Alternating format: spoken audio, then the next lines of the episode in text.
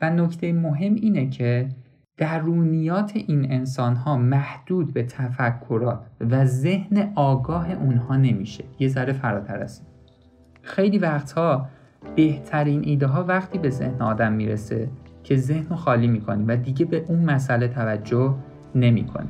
همون پارادوکس الهام. در واقع داریم اجازه میدیم که مغز بره و از روش ها و مسیرهای دیگه ای با مسئله روبرو بشه.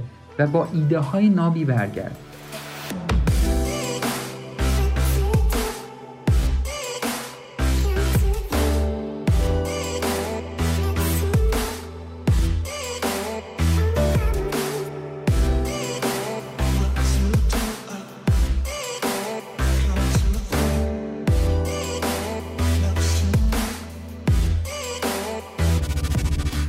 دوستان عزیزم سلام. من محمد مصطفی ابراهیمی هستم. میزبان شما در پادکست شماره هفت مونیاز پادکست مونیاز شنبه ها ساعت 6 منتشر میشه و هدفش هم اینه که با آگاهی بخشی به افراد به اونها توی ایجاد زندگی بهتر کمک کنه. از این به بعد با مراجعه به سایت مونیاز یا از طریق آیدی های تلگرام و اینستاگرام مونیاز پادکست می‌تونید با ما در ارتباط باشین. همچنین پادکست ها رو از طریق تمامی سرویس های ارائه خدمات پادکست می‌تونید گوش بدید بحث امروز در مورد اینه که چطور می‌تونیم از مغزمون بهترین بازدهی رو برای حل مشکلاتمون بگیریم. چطور می‌تونیم خلاقتر باشیم و به طور کلی در مورد پارادوکس الهام می‌خوایم صحبت کنیم. Inspiration Paradox. اگر دقت کنین از لحظه ای که صبحها بلند میشیم زندگی خیلی از ماها معطوف به صفحه نمایش شده. گوشی همراه تلویزیون کامپیوترهای شخصی تبلت ها گجت های پوشیدنی از صبح تا شب ما رو ول نمی‌کنن. و همشون در هر لحظه دارن به ما کلی اطلاعات میدن. و سوالی که اینجا مطرحه اینه که آیا واقعا این اطلاعات به درد ما برای بهتر زندگی کردن می‌خوره؟ و جواب منفی. ما تحقیقاتی داریم که نشون میده اگر بتونی زمان استفاده کردن از اونا رو کم کنین یک میزان توجه شما افزایش پیدا می‌کنه و راحت تر می‌تونیم به مسائل پیرامونتون توجه کنیم. دو ایده های بیشتری به ذهنتون می‌رسه و خلاقتر میشین. سه ایده های بهتری در مورد آینده داریم.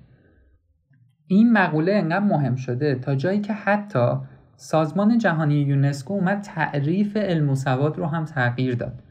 گفت علم دانش و اطلاعاتیه که شما می‌تونین به کمک اون تغییر توی زندگی خودتون اعمال کنین.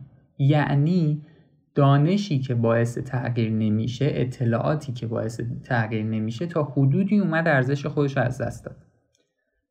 وقتی که مقابل یه کامپیوتر کار می‌کنین مخصوصا وقتی که تلفن همراه کنارتونه. به طور متوسط روی یک چیز فقط 40 ثانیه تمرکز می‌کنیم تا اینکه بخواین یه کار جدید رو شروع کنیم به انجام دادن. این یعنی بازدهی شما به مقدار خیلی زیادی داره کاهش پیدا می‌کنه. و بعد از یه مدت هم توجه کنی این چنج کردن ها این که روی چیز متمرکزیم بعد روی چیز دیگه بعد روی چیز دیگه میاد مغز آدم رو خسته می‌کنه و خلاقیت و هنر حل مسائل هم کاهش پیدا می‌کنه. ما اینجاها فکر می‌کنیم دلیلش اینه که مغز ما خسته شده انقدر کار کردیم. ولی مسئله سر این نیست.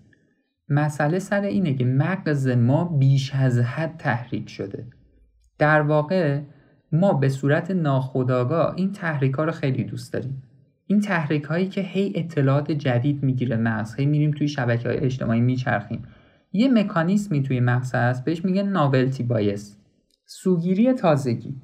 که مغز هر بار که شما توی شبکه اجتماعی یه چیز جدید رو می‌بینین یه مقدار خیلی کمی دوپامین توش ترشح میشه و دوپامین هم هورمون شادیه. یعنی یه مقدار کمی دارین لذت می‌برین از کاری که می‌کنین. و طبیعیه که هر بار که این دوپامین ترشح میشه به شما انگیزه میده که این کار رو هی ادامه بدین. پس یه جوره انگار مغز خودش داره ما رو حل میده به سمت این تحریک ها و میگه که ادامه بده. حالا اگر بخوایم این میزان تحریک پذیری رو کم کنیم چه اتفاقی تو مغز میافته؟ معمولا با یه مقداری بی‌حوصلگی و افسردگی مواجه میشیم. ولی از اون طرف تحقیقاتی داریم که نشون میده. اگر در یک ماه بتونی هر روز یک ساعت کارهای حوصله سربر انجام بدی. مثلا یه ساعت بشین فقط به ساعت نگاه کنی. یک ساعت یک گوشه بشین کاری نکنید تعداد صفرهای عدد پی رو بشمارید. کارهایی که کاملا حوصله سر برن میزان توجهتون بعد از اون یک ماه افزایش پیدا می‌کنه. راحتتر می‌تونید تمرکز کنید. چرا؟ چون با مسائل تحریک کننده کمتری دست و پنجه نرم می‌کنیم در واقع خلاقتر میشیم ایدهایی بهتری به ذهنمون می‌رسه. و این یه مقوله درسته. دقیقا زمانهایی که تمرکز کمی روی چیزی داریم ایده های خیلی نابی به ذهنمون می‌رسه. و این همون پارادوکس الهام. برای شما هم پیش اومده دیگه ایده های مشکلاتتون رو بعضی موقع ها دقیقا زمانی پیدا می‌کنین که روی اون مسئله متمرکز نیستین. صبح دارین صبحونه می‌خورین یه دفعه می‌فهمین برای اون مشکلتون باید چیکار کنین. در حال دوش گرفتنین و متوجه میشین باید چیکار کنین. اصلا این مقوله دوش خیلی چیز جالبیه. یه سرچ تو اینترنت بکنین حس می‌کنین نصف علم زیر دوش تولید شده.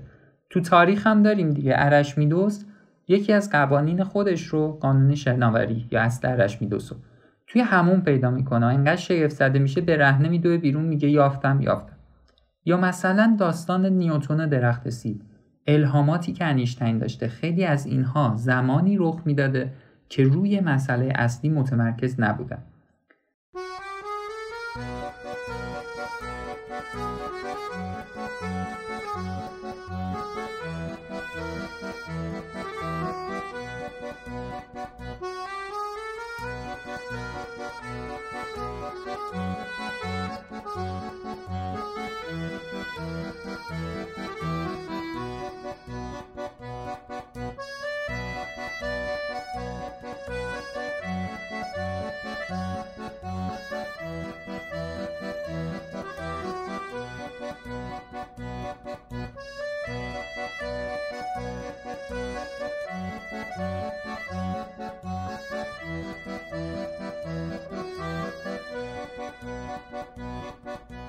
توی علم مهمه که بدونیم چه جوری می‌تونیم خلاقتر باشیم و ارزش های بیشتری تولید کنیم. تحقیقی داریم میگه که ما در لحظات آف پیک در زندگی خلاقیت بیشتری داریم. لحظاتی که متمرکز روی اون کاری که می‌کنیم نیستیم. وقتی روی یک موضوع تمرکز داریم بیشتر مشکلاتی که چالشی هستن و نیاز به محاسبات دارن رو می‌تونیم حل کنیم. ولی وقتی نیاز به نوآوری و خلاقیت باشه داستان فرق می‌کنه. مثلا میزان درآمد سالیانه یه شرکت رو می‌خوایم پیدا کنیم. باید تمرکز داشته باشیم. ولی اینکه شرکت با توجه به بحران کرونا چه استراتژی هایی برای بقا باید دنبال بکنه اینجا نیاز به خلاقیت بیشتری داریم. چرا که در خلاقیت ارتباط بین چند موضوع به ظاهر غیر مرتبط رو پیدا می‌کنیم که نتیجهش باعث ایجاد ارزش. ما در خلاقیت نیاز به انعطاف مایندفولنس ذهن آگاهی و گذشتن از شرایط فعلی رو داریم این گذشتن از شرایط فعلی یعنی چی؟ اینکه مثلا وقتی یه مشکلی وجود داره از چه زاویه‌ای به اون مشکل نگاه می‌کنیم خلاقیت بعضی مواقع در مورد تغییر دیدگاهه. شما وقتی متمرکز روی چیزی هستین تغییر دیدگاه یه ذره براتون سخته. اینکه مثلا الان کرونا اومده و شرایط زندگیامون سخت کرده ذهنهای جزئی نگر ناراحتن از شرایط موجود. زندگی منفعلی پیدا می‌کنن اخبار می‌خونن و کارهای روتین و متداول انجام میدن. ولی ذهنهای کلی نگر خلاقترن. به دنبال حل کردن مشکله. خلاقیت میاد وسط و زاویه دید رو عوض می‌کنه. شرایط رو این فرد نمی‌خواد تغییر بده بلکه اون فرد به دنبال راه حل مناسبی برای بهتر کردن مثلا بیزینس خودشه. به تغییر شغل فکر می‌کنه تغییر مدلی که داره کارها رو انجام میده. توی تاریخ هم از این مثالا داریم دیگه. مثلا هنری فورد در واقع چیز جدیدی رو خلق نکرد. بلکه اومد توی صنعت خودرو با توسعه خط تولید زاویه جدیدی به تولید خودرو نگاه کرد و تونست اون انقلاب رو توی صنعت خودرو ایجاد بکنه. مایندفولنس هم به خلاقیت کمک زیادی می‌کنه. در واقع آدمای خلاق آدمایی هستن که آگاهی کامل از شرایط و اتفاقها دارن. و اینکه می‌دونه دقیقا چی می‌خواد می‌دونه می‌خواد مشکل رو حل کنه. پس با این کار آدمها آگاهی بیشتری از مشکلی دارن که می‌خواد حل بشه و هوشیارترن و جزئیات و حواشی مربوط به مسائل بیشتر می‌دونن. توی پرانتز بگیم که در مورد مایندفولنس توی پادکست قبلی صحبت کردیم. تو آینده هم بیشتر صحبت می‌کنیم. پس افراد خلاق اون چیزی که در درونشون و تفکراتشون هست رو میان به دنیای بیرون میارن و سعی می‌کنن زندگی بهتری برای انسانها ایجاد کنن. و نکته مهم اینه که درونیات این انسان ها محدود به تفکرات و ذهن آگاه اونها نمیشه. یه ذره فراتر است خیلی وقتها بهترین ایده ها وقتی به ذهن آدم می‌رسه که ذهن رو خالی می‌کنی و دیگه به اون مسئله توجه نمی‌کنی. همون پارادوکس الهام. در واقع داریم اجازه میدیم که مغز بره و از روش ها و مسیرهای دیگه ای با مسئله روبرو بشه و با ایده های نابی برگرده. چرا این اتفاق میافته؟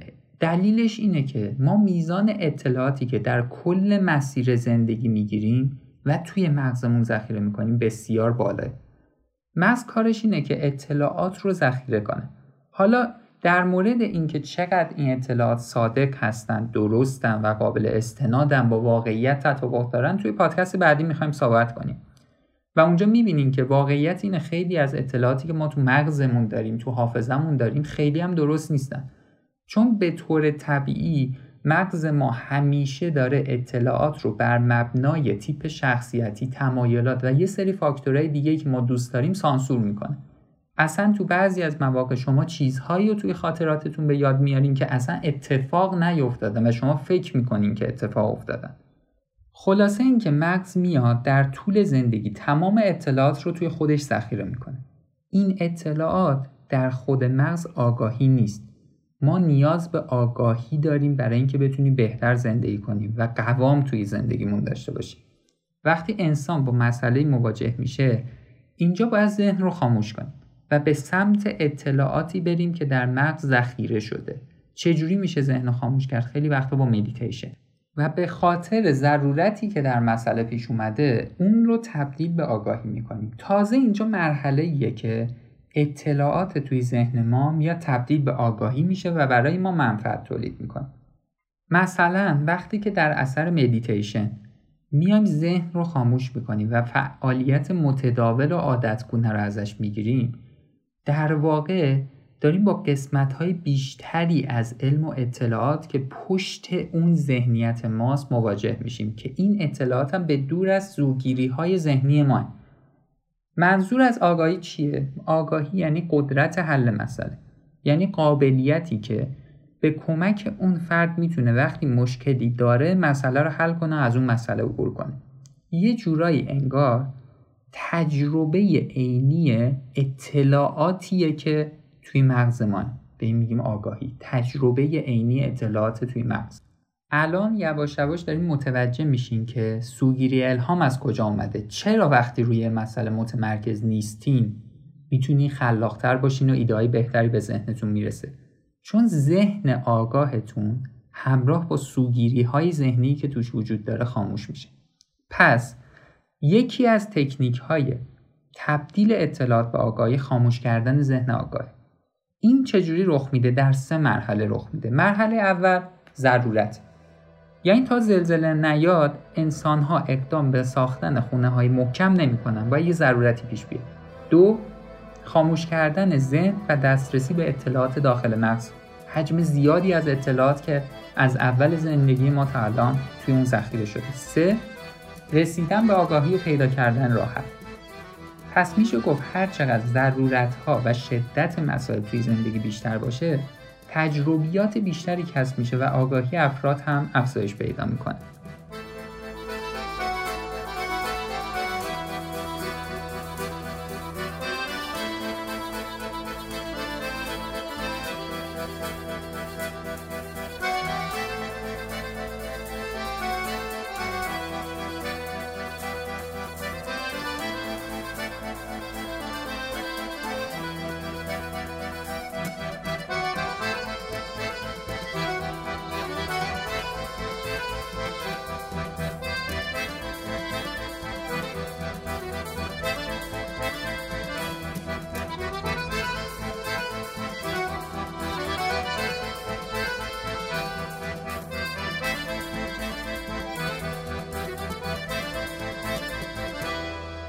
الان دیگه ضرورت توجه به حرفهایی که بیلگیتس توی تتاک 2014 در مورد ویروس ها زد برای همه مشخص شده. برای همین هم جامعه جهانی دست به کار شده. این موضوع زمانهای قدیم هم مطرح بوده در کتاب بودیدارما که منتصب به بودایی قرن 5 و 6 یکی دو تا جمله داریم که در مورد این گفته. اولین جمله اینه ژرف نگر در اندیشه و خیشتن توهی دار این خیشتن توهیدار یه جورایی انگار شبیه اینه که تو ذهن آگاه تو باید خاموش کنی به کلیات توجه کنی و از جزئیات پرهیز کنی.